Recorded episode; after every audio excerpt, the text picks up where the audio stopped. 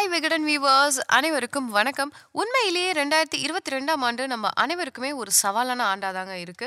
உலகத்துல விநியோக சங்கிலி சிக்கல்கள் உக்ரைன் ரஷ்யா போர் ஏற்படுத்திய தாக்கம் முதலீட்டாளர்களின் தயக்கம் இந்த மாதிரி உலகெங்கும் உயர்ந்த பணவீக்கம் என நம்மளோட பொருளாதாரத்தை ரொம்பவே பாதிச்சிருக்கு.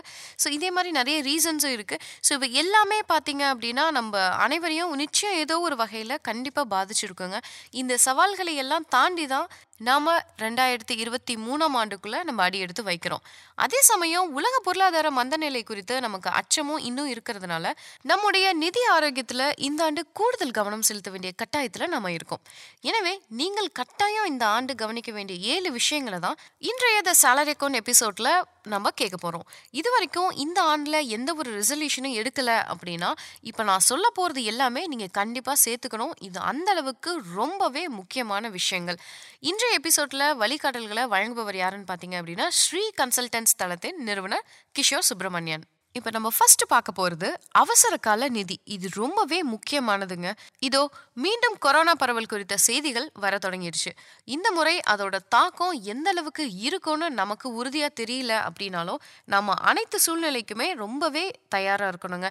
ஸோ இது ரொம்பவே முக்கியம் இல்லையா? எனவே உங்கள் குடும்பத்திற்கு தேவையான ஆறு மாத செலவு தொகையை எப்போதுமே தயாராக வச்சுக்கோங்க. அவை பணவீக்கத்தை விட மதிப்பு குறையாமல் இருக்க ஃபிக்ஸட் டெபாசிட் அல்லது லிக்விட் மியூச்சுவல் ஃபண்ட்ஸுங்களை முதலீடு செய்யலாம். ஆனா அவசர தேவை வரும்போது அந்த அவசர கால நிதியை எடுக்காம விட்டுருங்க. பொருளாதார நெருக்கடிகளில் கூட நீங்க சிரமமின்றி கண்டிப்பா தப்பிச்சிடலாம். அடுத்தது நம்ம என்ன பார்க்குறோம் அப்படின்னா காப்பீடு கட்டாயம். அதாவது குடும்பத்தின் உடல் மற்றும் நிதி ஆரோக்கியத்திற்கு கவசமாக இருக்கும் ஒரே விஷயம் தாங்க காப்பீடு. ஸோ ஆண்டுக்கு நுகர்வோர் பணவீக்கம் வந்துட்டு ஆறு சதவீதமிலிருந்து ஏழு சதவீதமா இருக்கு. மருத்துவ செலவுக்கான பணவீக்கமும் பதினெட்டுல இருந்து இருபது சதவீதம் இருக்கு. இது போன்ற சமயத்துல குடும்பத்துல ஒரு பெரிய மருத்துவ செலவு வந்துருச்சு அப்படின்னா அது உங்கள் நிதி நிலைமையை கடுமையா பாதிக்கும் இல்லையா? அதனாலதான் குடும்பத்திற்கு மருத்துவ காப்பீடு அவசியங்க. இதுவரை மருத்துவ காப்பீடு இல்லை அப்படின்னா அட்லீஸ்ட் ஒரு ஃபைவ் டு டென் லேக்ஸ்க்குள்ள நீங்க ஒரு குறிப்பிட்ட ஒரு தொகையான காப்பீடை வந்து எடுத்துருங்க. அப்படி இல்லைன்னா டூ டு த்ரீ லேக்ஸுக்கு ஒரு பாலிசி எடுத்துட்டு அதுக்கப்புறமா ஃபைவ் டு டென் லேக்ஸுக்கு நீங்க டாப் அப் பாலிசி கூட எடுத்துக்கலாம். அதே மாதிரி குடும்பத்துல உங்க சம்பளத்தை மட்டுமே நம்பி இருக்கிறாங்க அப்படின்னா அவங்களுக்கும் ஆயில் காப்பீடும் கண்டிப்பா எடுத்துருங்க. குறைஞ்ச பிரீமியமா அதிக கவரேஜ் அளிக்கும் இந்த ஆயில் காப்பீட்டை குடும்ப ஆண்டு வருமானத்தை போல டென் டு ஃபிஃப்டீன் டைம்ஸ் வந்துட்டு நீங்கள் எடுக்கணுங்க. வாகன கடன் வீட்டு கடன் தனிநபர் கடன் போன்றவை வந்துட்டு உங்களுக்கு இருக்கும் பட்சத்தில் அதுக்கும் இணையாக வந்துட்டு நீங்கள் தனியாகவே ஒரு பிளான் வந்துட்டு நீங்கள் எடுத்துக்கலாம். அடுத்தது என்ன பார்க்க போகிறோம் அப்படின்னா இனிமே நமக்கு கண்டிப்பாக ஒரு குடும்ப பட்ஜெட் வேணுங்க. மேற்கண்ட அத்தியாவசிய சேமிப்பு காப்பீடு தவிர்த்து முதலீட்டிற்கும் நம்ம சரியா திட்டமிட்டாதான் உங்களோட குடும்ப நிதி நிலை ஆரோக்கியமா இருக்குங்க. அது முதல் படி குடும்ப பட்ஜெட். இதுக்கு முன்னே பட்ஜெட் போட்டு குடும்ப செலவுகளை நீங்கள் பண்ணுறீங்க அப்படின்னா அதை அப்படியே கண்டினியூ பண்ணுங்க. இது வரைக்கும் அந்த பழக்கம் இல்லை என்கிட்ட அப்படிங்கிறவங்க இந்த புத்தாண்டுலேருந்து அதுக்கு சரியான நேரம் அப்படின்னு நினச்சிட்டு உங்கள் சம்பளத்தில் குடும்ப செலவு அதாவது வீட்டு வாடகை ஃபுட்டு எக்ஸெட்ரா அதில் ஒரு தேர்ட்டி பர்சன்ட் அதே மாதிரி வாழ்க்கை முறை செலவு அதாவது ட்ரெஸ்ஸு பொழுதுபோக்கு இந்த மாதிரியான திங்ஸுக்கெலாம் வந்துட்டு ஒரு தேர்ட்டி பர்சன்ட் அதுக்கப்புறம் சேமிப்பு மற்றும் இன்வெஸ்ட்மெண்ட்ஸ்க்கு ஒரு டுவெண்ட்டி பர்சன்ட் அதே மாதிரி கடன் தவணைகள் அதாவது இஎம்ஐ நம்ம கிரெடிட் கார்டில் வாங்குறோம் இல்லையா பொருள் அதுக்கான இஎம்ஐக்கு ஒரு டுவெண்ட்டி பர்சன்ட் அப்படின்னு இந்த மாதிரி பிரித்து செலவு செஞ்சுடுங்க. சொந்த வீடு இருக்குது அப்படின்னா வாடகை வீடு இருக்காது. கடன் இல்லை அப்படின்னா இஎம்ஐயும் இருக்காது. இப்படி எந்த சுமை குறைஞ்சாலுமே அதுக்கு சேமிப்பு முதலீட்டுக்கும் கண்டிப்பா ஒதுக்கிடுங்க. சேமிப்பு அதிகரிக்கிறத உங்க டார்கெட்டா வச்சுக்கோங்க. இந்த விகிதத்தை சரியா கையாண்டாலே போதுங்க. நாளடைவில் உங்களோட செல்வம் பெருகும். முதலீடுகள் லாபம் கொடுக்க கொடுக்க சொத்து மதிப்பு உங்களுக்கு உயரும். சீரான வேகத்துல செல்வந்தர் கண்டிப்பா ஆயிடுவீங்க. அடுத்தது மோசமான கடன்கள் நமக்கு வேண்டவே வேண்டாங்க.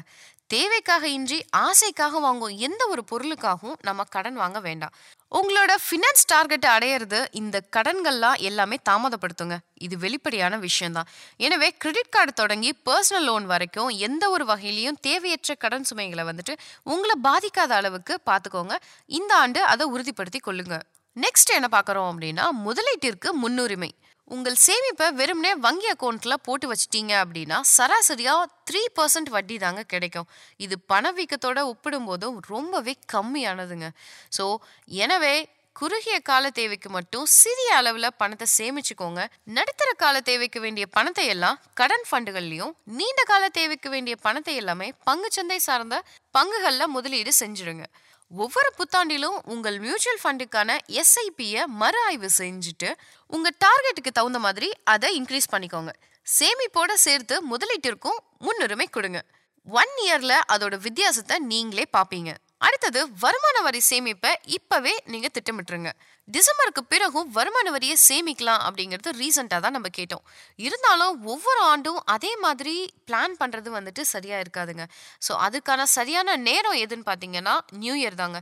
ஸோ அடுத்த நிதியாண்டுக்கான நிதி திட்டமிடல் வந்துட்டு தட் இஸ் ஃபினான்ஸ் பிளானிங் வந்துட்டு நீங்கள் இப்போவே தொடங்கினாதான் வயது அப்புறம் ரிஸ்க் எடுக்கும் திறன் ஃபினான்ஸ் டார்கெட் உங்களோட நீட்ஸ் இது எல்லாமே வந்துட்டு அலசி ஆராய்ஞ்சு ஒரு சரியான ஒரு வரி சேமிப்பு முதலீடுகளை நீங்கள் கண்டிப்பாக செலக்ட் பண்ண முடியும்.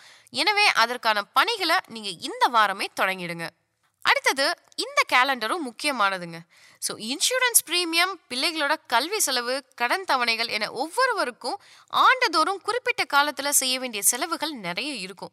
அந்த விவரங்களை குறித்து உங்களுக்கான ஒரு நிதி கேலண்டரை கண்டிப்பாக ஃபார்ம் பண்ணிக்கோங்க. எந்தெந்த மந்தில் என்னென்ன செலவு என்ன முதலீடு பண்ணுறோம் குறிப்பிட்ட கால இடைவெளியில் செலுத்த வேண்டிய தொகைகள் என்ன அப்படிங்கிறத அந்த டேட்ஸ் எல்லாமே கண்டிப்பாக நோட் பண்ணி வச்சுக்கோங்க. குடும்பத்தின் நிதி ஆரோக்கியம் என்பது உங்களை மட்டுமே சார்ந்தது இல்லைங்க. குடும்பத்தினரின் பங்களிப்பும் வழிகாட்டலும் தான் அதுக்கு ரொம்பவே அவசியம்.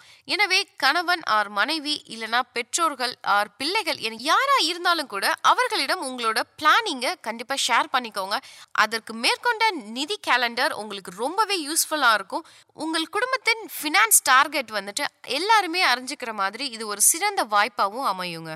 இது போக மிக முக்கியமான ஒரு விஷயம் உண்டு. அது உங்கள் பொருளாதார அறிவை தட் இஸ் பினான்சியல் லிட்ரஸி மேம்படுத்திக் கொள்வது. மாறி வரும் சூழ்நிலைக்கேற்ப சரியான சமயத்துல சரியான முதலீடு வழிகளை நாம தேர்ந்தெடுக்கணுங்க. அது ரொம்பவே கஷ்டமான விஷயம்.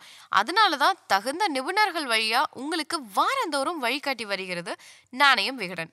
எனவே இன்றைய நாணயம் விகடன் சந்தாதாரராகி உங்கள் பொருளாதார அறிவை விசாலமாக்குங்கள். ஃபினான்ஸ் டார்கெட்டை தெளிவாக திட்டமிடுங்க. அதற்கான லிங்கை டிஸ்கிரிப்ஷனில் கொடுத்துருக்கோம். மறக்காம செக் பண்ணிடுங்க. இந்த எபிசோடு நிச்சயமா உங்களுக்கு பயனுள்ளதா இருக்கும்னு நம்புறோம். அடுத்த வாரம் வேறொரு முக்கியமான நிதி சார்ந்த டாபிக்கோட உங்களை சந்திக்கிறோம். நன்றி!